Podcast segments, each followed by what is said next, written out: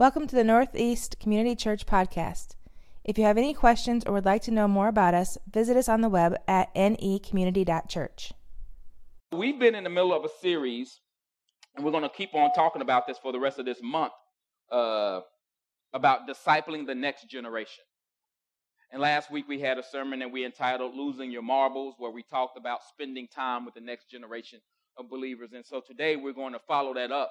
And today we're going to talk from the second mile, the second mile. You see, I believe, and we've talked about this in the years, in the weeks past, that uh, students and young adults and children are the most important thing that we could be putting our resources and polling our resources towards the next generation of believers. And that's why we spend a lot of money uh, here at this church. We want to put our money where our mouth is on next generation ministry. We want to poll our resources. We want to poll our time. We want to poll our attention to our students, our kids, and our young adults. Because listen, listen, uh, I hate to sound morbid on Mother's Day, but we ain't going to be here forever. And we need to be passing the legacy on to our children. God was big about that in the Bible. God talked about passing his word on to the next generation and the next generation. And you, as we know that we live in a world that opposes God. And one of the reasons that we live in a world that opposes God is because, you know, people are just going to oppose God. Uh, but the other part of it is Christians haven't been doing what Christians should have been doing. And a lot of the things that have been happening with our own children, not people who don't have no context of Christ or no understanding of Christ, but with our own children, the children growing up in our own backyards, the children that sleep six uh, six to ten feet away from us every night. They are walking away from the faith at great, great lengths and and, and, and at great numbers, and we can't uh, stop the hemorrhaging.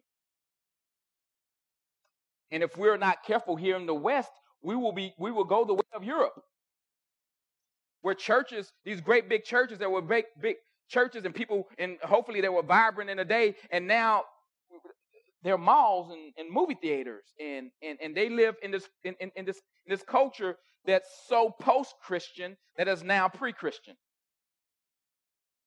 And if you haven't known it or not, the, the, regardless of how you think our country was founded and, and, and the religious freedoms that were afforded us early on, we are now in a post-Christian culture. It, it just it, it just is what it is, and Christians are asleep at the wheel. And the challenge is, listen, listen, if you believe like I believe, we have truth. We have the truth of God. We have the word of God. We have the way of God. And we're just sitting on it. We come to these buildings and we sit here and we sing, we exalt thee, and we go out there and we exalt ourselves. We go out there and we just do whatever we want to do, but we say God is Lord of our lives. And so I think today we're going to talk from this idea of the second mile, and that second mile is, is, is found in the Sermon on the Mount. The concept of the second mile is found in the Sermon on the Mount. And so between uh, Matthew chapter five and Matthew chapter seven, uh, Jesus gives one of the most profound, most of, one of the most provocative sermons you'll ever hear. If I were to just sit here and read it, we could just take an offering and go home, but we don't take offering here, so whatever. And he was coming against the human concept or the human ideology of what we should be doing. And Jesus came and said, no, no, no, let me turn that on his head. He gave us the Sermon on the Mount, and that's where we get this thing uh, of the second mile. And it causes us to be countercultural. And we're talking, you say, what, what does it have to do with us pointing to the next generation? Listen, the next generation needs to see us be second mile Christians. That we don't do just what we are required to do, we go the extra mile. That we serve them and we serve our culture. Our kids need to see us serving. Our kids need to see us living out what we say we believe. And some of y'all grew up in the church, and I'm not going to put none of y'all parents on blast, especially Mama and them on Mama's Day, but you saw Mama and them act a certain way at church, and then they got in the car, and somebody cut them off in traffic, and Mama lost all her religion.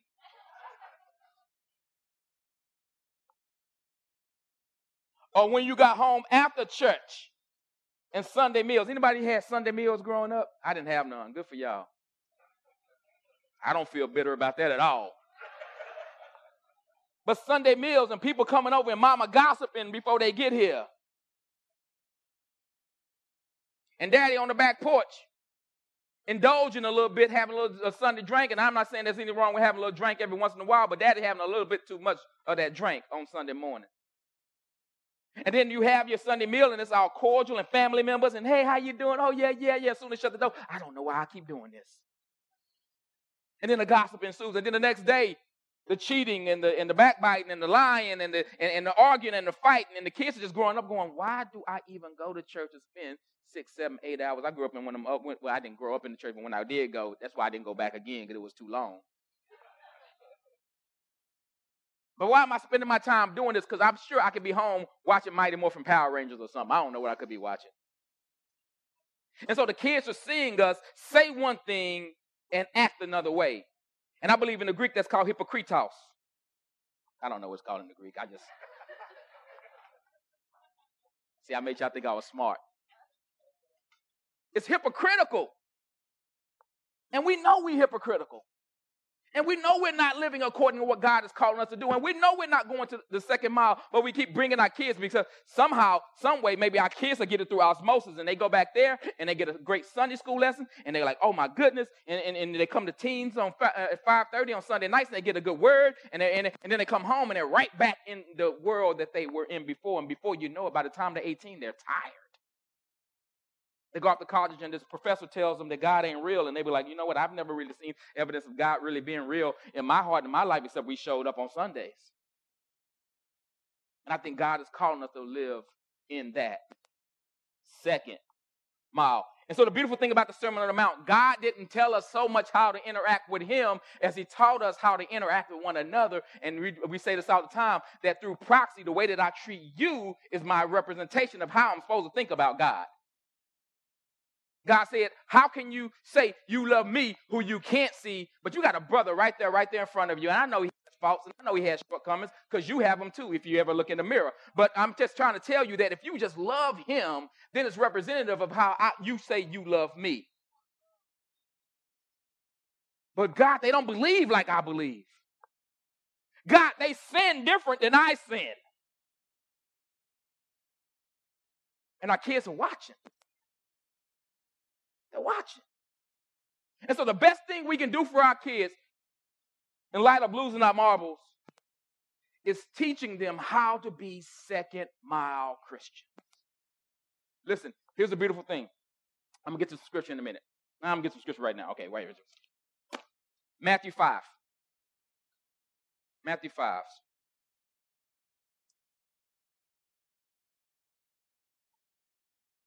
This is in the midst of the Sermon on the Mount, just like I said. And Jesus is teaching us how to rearrange our heart priorities.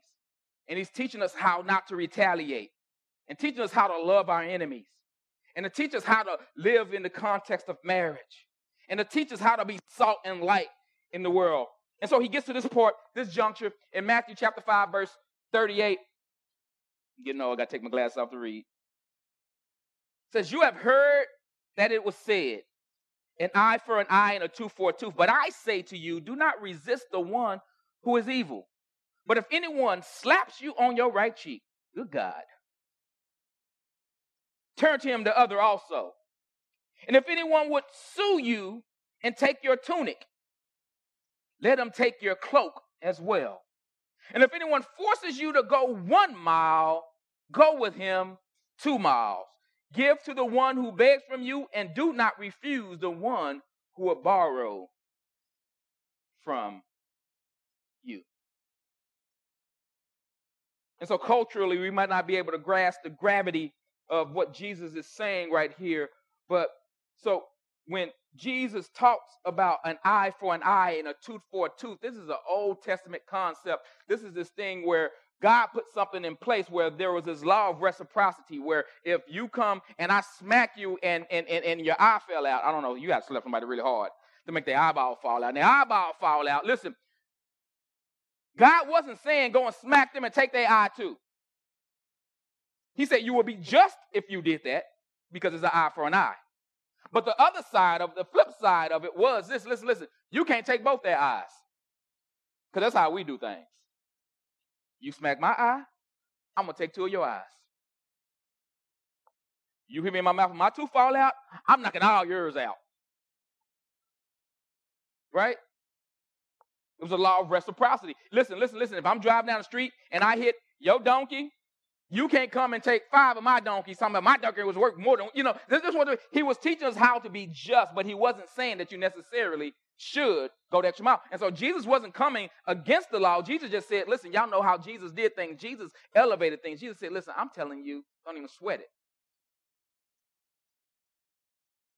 I'm telling you, if somebody goes to court with you and they take your tunic, and see, and by law, there was another law. If they take your tunic, they can't take your undercoat as well, have you out there naked.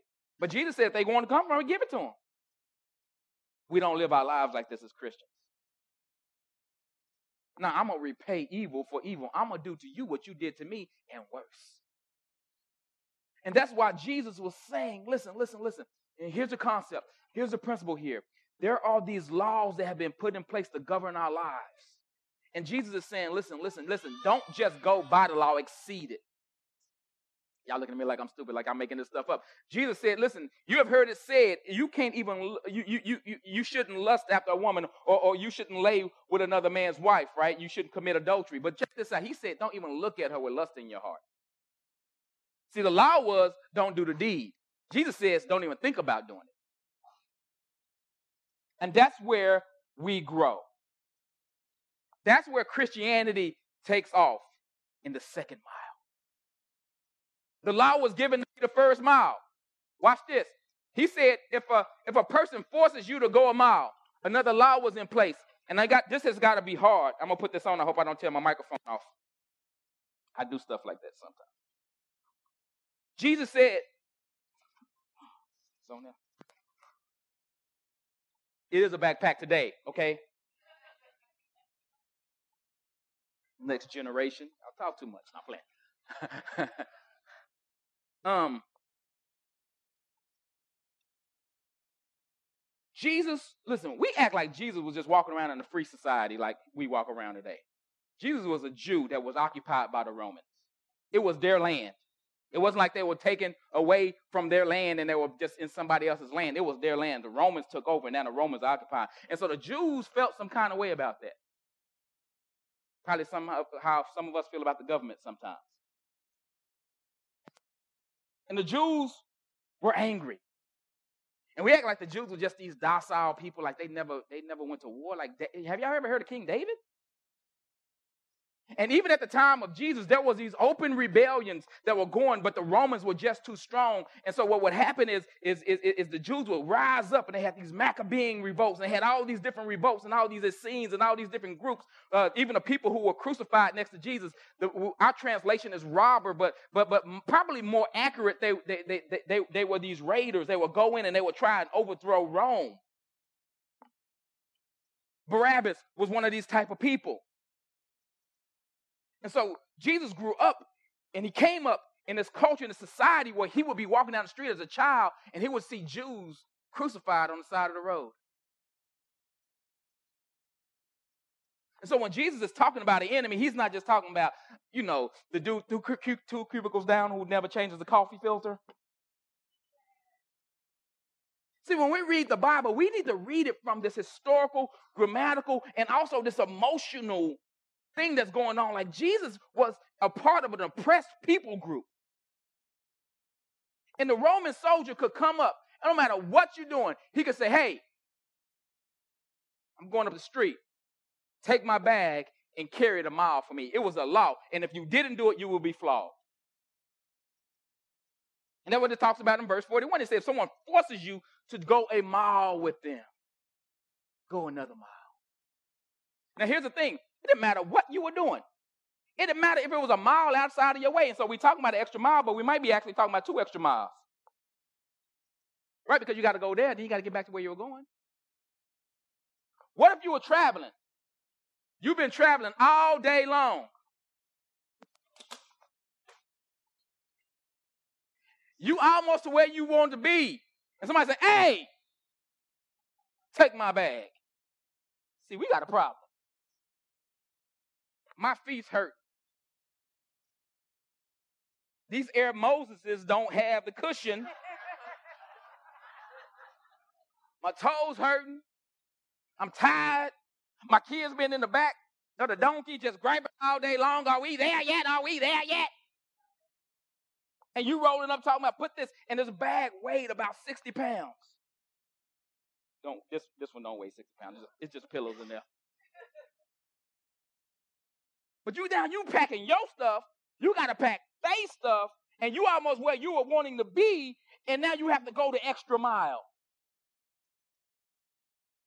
This is counterintuitive to the human mind. What Jesus is telling us, he says, you have to adapt a lifestyle of service. Why do I, I use this illustration all the time, but it's perfect, and so I'm not going to change it. Why do you go to Chick-fil-A? The sandwiches are good. But when you pull up to the thing, they say, hey, welcome to Chick-fil-A. How may I serve you? You know what? I was just going to buy one sandwich. But I think I'm a little extra hungry right now since you just serving people. And give me one of them frosted lemonades too, because them things is the bomb. It's a whole different story when you go to Whataburger. Anybody been to the Whataburger? I ain't going to tell y'all where it is. It's over there, though. They give you your stuff. It's not even like I, I order. I order the. I'm so rabbit trailing right now. I order the sandwich with avocado on there. Like avocado stuff is hanging all out the bag. You like, I just got messy trying to eat this.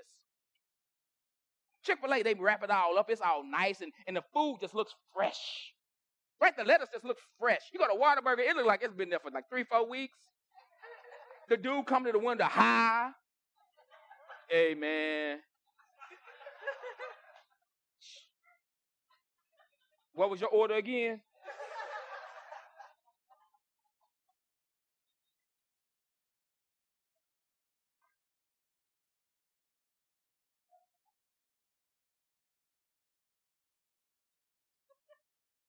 Go the second mile.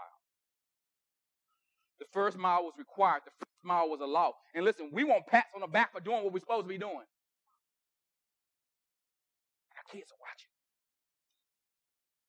Well, you know, I went on, you know, the Lord said I need to go on, you know, spend time with him. So I prayed today. I, I did five minutes with the Lord. And we want to pat on the back. I spent five minutes with him. And listen, pat yourself on the back. If, that, if, you, if you weren't doing no minutes and you're doing five minutes, good for you. You went the second mile in your little world, okay? But here's the thing. We don't grow. We're just doing what we're supposed to be doing. What reward is it for you to do what you're supposed to be doing? We do that with our kids, too. And they, they, our kids see through it. Listen, I put a roof over your head, and and and, and I do it all the time. It's, it's, it's fun. It's fun. That Xbox you got that you playing, and it, listen, listen, I pay the bill on that. So you get up, and, and the kid's like, but you the daddy.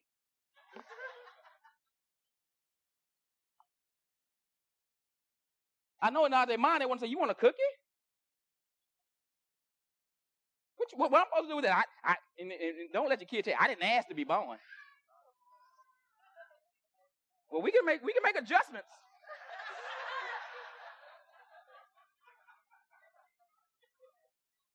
I'm sorry, I'm rabbit trailing again. Okay, here we go. But we want this reward for doing that first mile, for coming up to that first mile. And I can only imagine as as, as, as, as as these poor Jewish people are walking behind this Roman soldier, this enemy who has, who has listen, listen, listen, did their, not only them wrong, their people wrong. And, and, and, and maybe they had an uncle or an auntie who uh, was crucified by a Roman. And you walking behind them. As soon as I get to this mile marker number two, drop this bag, I'm going to go the other way. Jesus in the head. Don't just go one mile or two. I believe Jesus would tell us, if he would expound it upon this, if he would ex- exegete his own uh, sermon a little deeper, he would say, and don't gripe and complain while you're doing it. Have compassion for that person that you're walking behind, that you're carrying their burden. See, up until this point, Christianity or following Jesus wasn't so hard. Right? He just walked up on a couple of dudes. Now, it was hard. You know, hey, drop, drop, drop what you're doing. Follow me. Right? He performing miracles. Ooh, ooh. Poof. Healed. He doing all this stuff. It's like, oh, I can follow a man like that. He feeding us. He doing all this stuff. But now he's sitting on the Sermon on the Mount. He's saying, listen, listen, listen. It's finna get hard. He said, if any man will come after me, guess what you need to do? You must first deny yourself. Then take up your cross, your method of execution, so that you can really crucify yourself. And follow me. And the challenge right now in our culture and in our day is we're not following Jesus. We're supposed to be following Jesus. Our kids are walking away in a rapid rate because we're not following Jesus. And so God is telling us, I believe he's telling us as a church, listen, we need to start living in the second mile. And some of you in your mind right now, you're saying, I go two, but I ain't going three. Listen, you missed the point. God is calling us to be second mile Christians. So what's the second mile in your faith? Where's God stretching you? Where's God growing you? I can remember, even though his pillows are getting heavy, I can remember as a young adult being a part of a church and showing up to a, uh, a meeting just to find out what it would look like to work with teenagers. I was twenty-somethings. I wasn't quite thirty yet. I don't remember how old I was. My wife probably remembers. It was September fourteenth. He was wearing a blue shirt. And it was one of them. I was twenty-something. Thank you. Like I said, I was twenty-four. What color shirt was I wearing? Thank you. I was wearing a purple shirt. It's crazy, I know. And I just showed up because I knew I needed to be doing something. It was a room full of people. It was, it was probably about twelve, thirteen-ish in this room. Oh, Lord Jesus. And as we're going around the room, the senior pastor is going, okay, he's talking, he's finding out everybody's heart, why they're there at the meeting. And, and me and my wife, we were just kind of like, listen, we have kids. Eventually, they're going to be teenagers, and so we want to have something, you know, because, listen, if we're in this, we're in this. If we're going to be living for the Lord, we're going to be living for the Lord. And so we were like, whatever God wants us to do, we want to do. And, let's, and mind you, there are other people in the room who had been youth pastors before. This was no youth ministry yet. It was a informational meeting. There had been youth pastors before, and and he's going around the room, and he's hit, hitting vision and stuff like that. And he finally just turns to me and my wife and go, you guys are the new leaders. Handed the keys to some twenty-four-year-olds. Oh, Lord Jesus.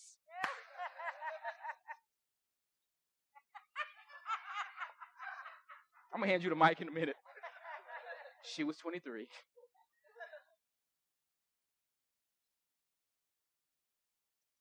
And there's nothing as intimidating as that moment that you realize that you're walking into the second mile. It happened just that quick. I've been doing what I was supposed to be doing. I've been coming to church. Uh, I've been volunteering in certain areas. But now it's like, okay, God, you're calling me to a different space. And now I'm walking up on this thing. And now I'm being called on, God. I'm going to do whatever you tell me to do. I'm going to do it, Lord. And then God was like, okay, shoot. And the immediate response around the room. How come he get to be the leader? You ain't never seen a snare or a sneer from somebody who God had told that they were supposed to be the next youth pastor, and you were just told that you'd be a youth pastor. Now you signed up with saying, I want to go and get some information. There were people in the room who had kids older than us.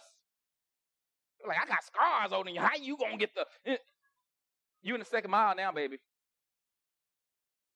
So why do I tell that story? I tell that story because, listen, listen, unless someone had pushed me into the second mile,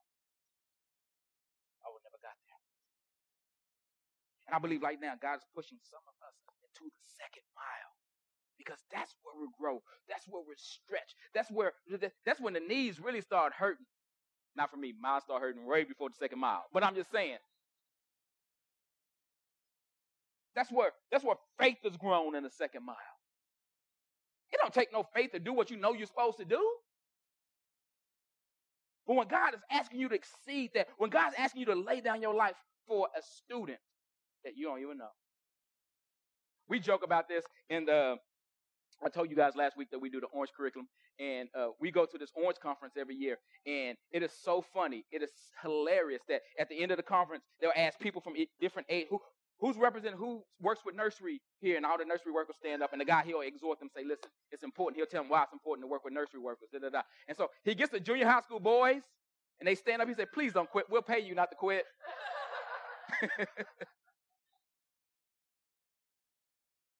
I know I'm speaking to some people in the room right now. There's a junior high school ministry with your name on it. Don't think that, you listen, you ain't even got to have an old, deep theological discussion because everything goes back to Fortnite anyway. You can be talking about the, you can be talking about some deep stuff. They're like, yeah, like this one time on Fortnite. Okay, let's bring it back. Let's bring it back. Right? There's some little ones that, that, that, that need love and nurture on Sunday morning so that their parents can come in here and, and, and, and, and, and they can learn social skills and things like that for just this hour or hour and a half, or sometimes I teach a little longer, these two hours Sunday morning. There's some fifth graders who are always fun. No, third graders are funner than fifth graders, trust me. That know everything, but need to know a little bit of what you think and what God says concerning it. That, listen, parenting is hard. And these kids, they they they they need. They, sometimes they need a second opinion. I told y'all that last week, right? You've been telling them that for ten years, and Jody tell them, "Oh, it's the gospel now." Guess what? I was hanging out today, and guess what was told to me? And oh my goodness, it was so it was so life changing. But God gets the glory. But God gets the glory. And listen, I want to bring up a couple right now who uh, are over our children. We have a real life story of being in the second mile. Listen, some of y'all don't know, but like Darius was one of our students when we were youth pastors at that same church that we talked about before. He was he he came here from uh, Louisiana, from Katrina. He was displaced. His family was displaced. They moved here. They came to our church. Me and him started hanging out at like a sixteen-year-old, and so we just invested. And life comes full circle. Now he's married. They got they got a prop with him. They moved back from Louisiana. Listen, stepping into the second mile, they didn't know what it, they, they they they they had no context. They had no understanding of how they didn't have a place to stay, but they felt God said go. They stepped into it, and now they're leading our kids. They're in the second mile with our kids, and I want them to just share for a few moments about what that looks like. I'm going to. Uh, Turn the microphone over to him. It's a mic. You got it? Good job. Um, it's really hard. I, I still see him as a sixteen-year-old. He's a grown man now. um, they're going to share with us for, for, for a few moments. Um, and then we're going to take communion together as a church. And I'm going to come back and I'm going to close it up, okay? Awesome. So, um, first of all, happy Mother's Day, all, all the mothers in the house. Uh, yeah. I'll tell you what, I've always enjoyed Mother's Day, but after last year of witnessing what pregnancy can do to a woman in labor, happy Mother's Day, y'all. For real. Fathers, we got it hard too, but I'm telling you, mothers, y'all y'all do the work. So, um, but yeah, like uh, like Pastor Sean was saying, uh, we first met in two thousand five. I was in high school, sophomore in high school. Like fifteen, something like that. And uh, I was his favorite youth student in his whole youth group. I was the best one, his favorite one.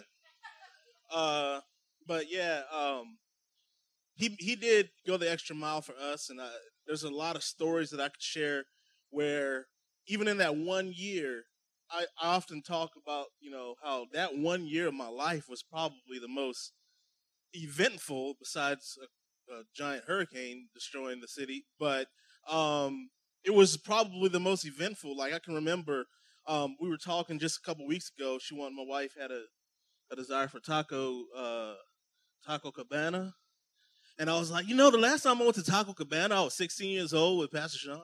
Like that was the last time I ever been, and so um, we didn't go that week either. Maybe we'll do that for Mother's Day, but um.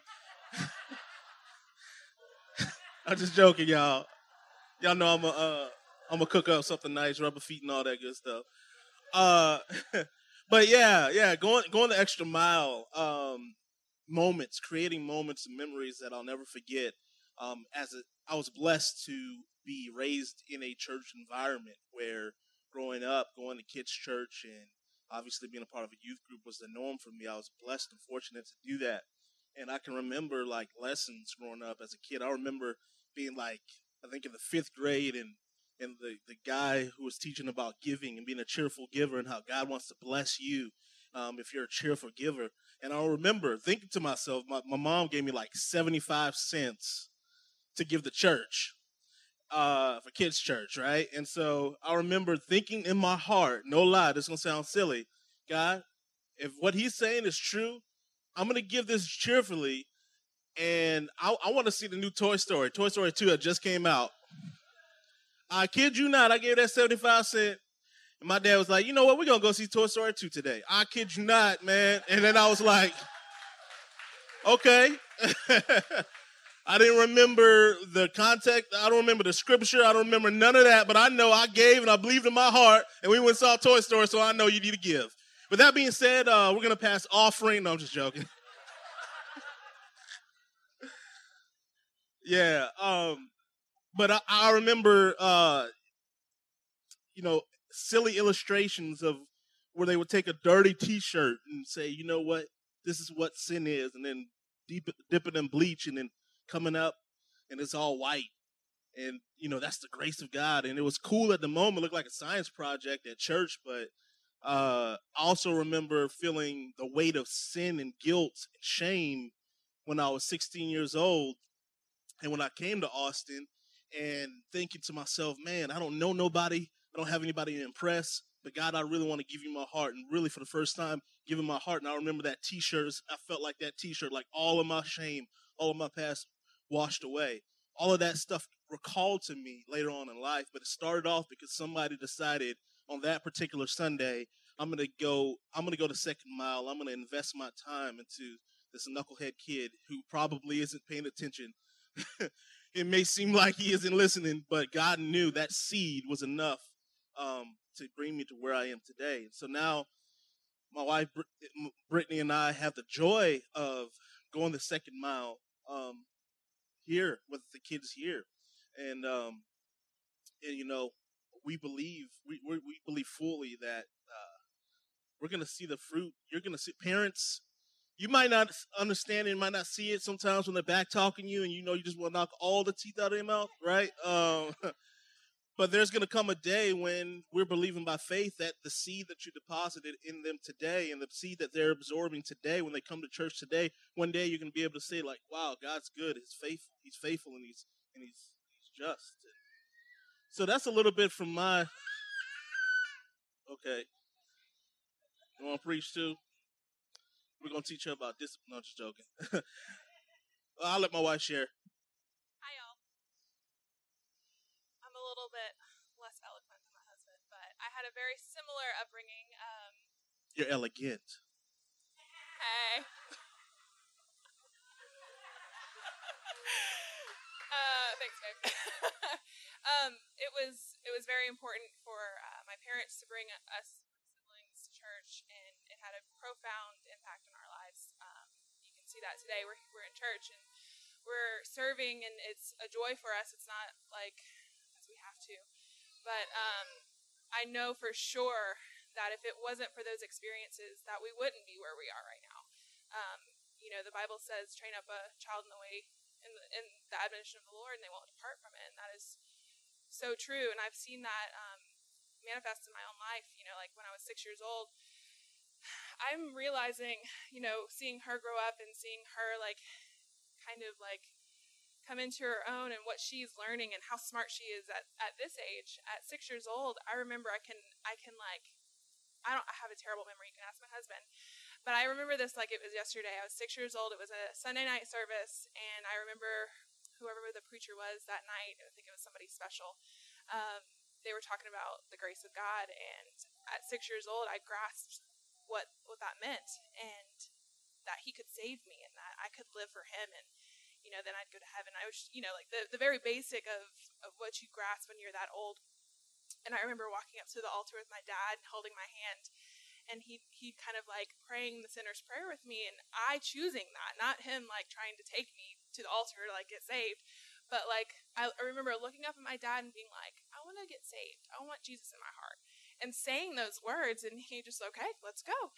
And ever since then, it's just been kind of a wild ride. You know, we all have different stories, but, you know, growing up in children's ministry and with the sock puppets and the felt cassette boards, tapes. cassette tapes, the big, I was actually very blessed to be raised in a very large church, so the resources were just insane. So they did it big for children's ministry, but um, so I know what it, I know what it looks like when you invest back into your children, and the product of that is people who serve the Lord and live their lives for the Lord. Now, we don't have it perfect, but we know what it means to to really honor God with our lives. And like I say, we definitely aren't perfect, but for sure, um, you know, even into my teen years, um, feeling like I had a calling on my life from for ministry, and just ever since then, just really trying to live my life for the Lord. But I remember a similar story that um, Darius shared.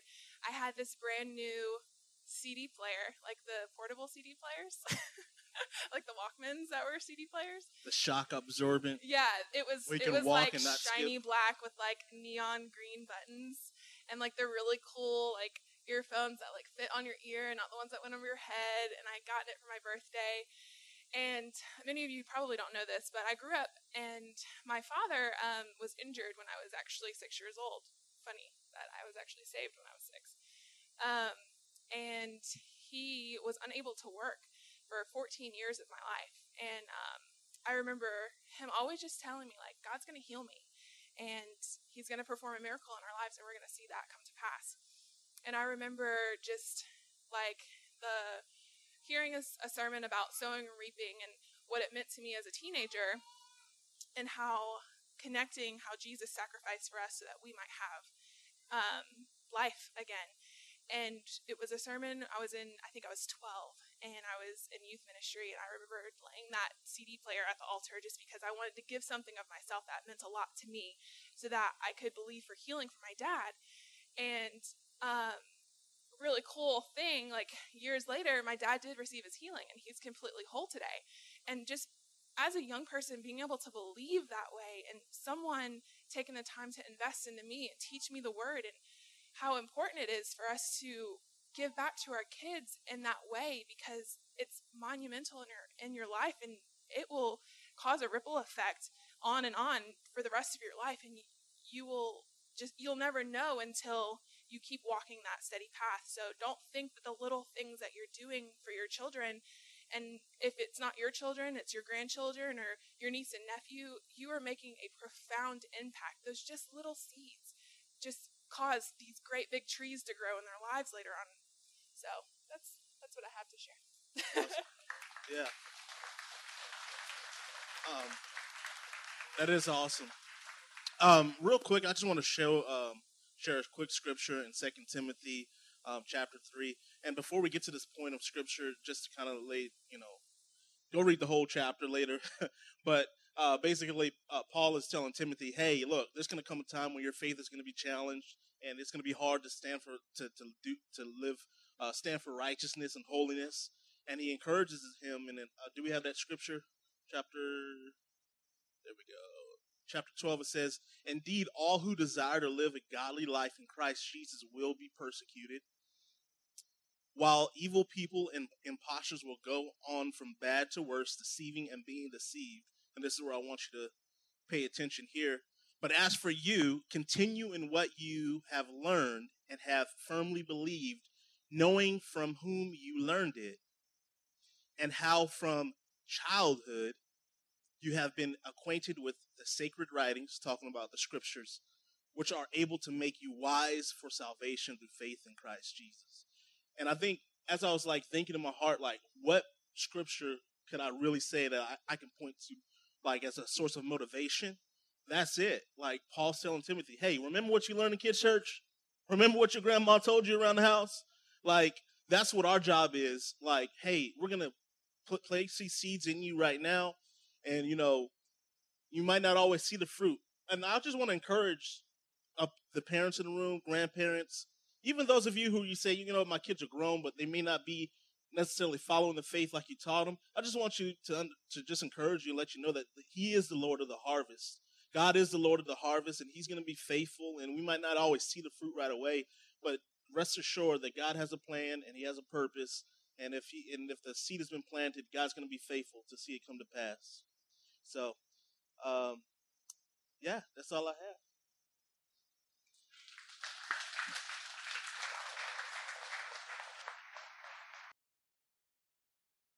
Thank you for listening. If you would like to know more about us, please visit us at n e community dot church.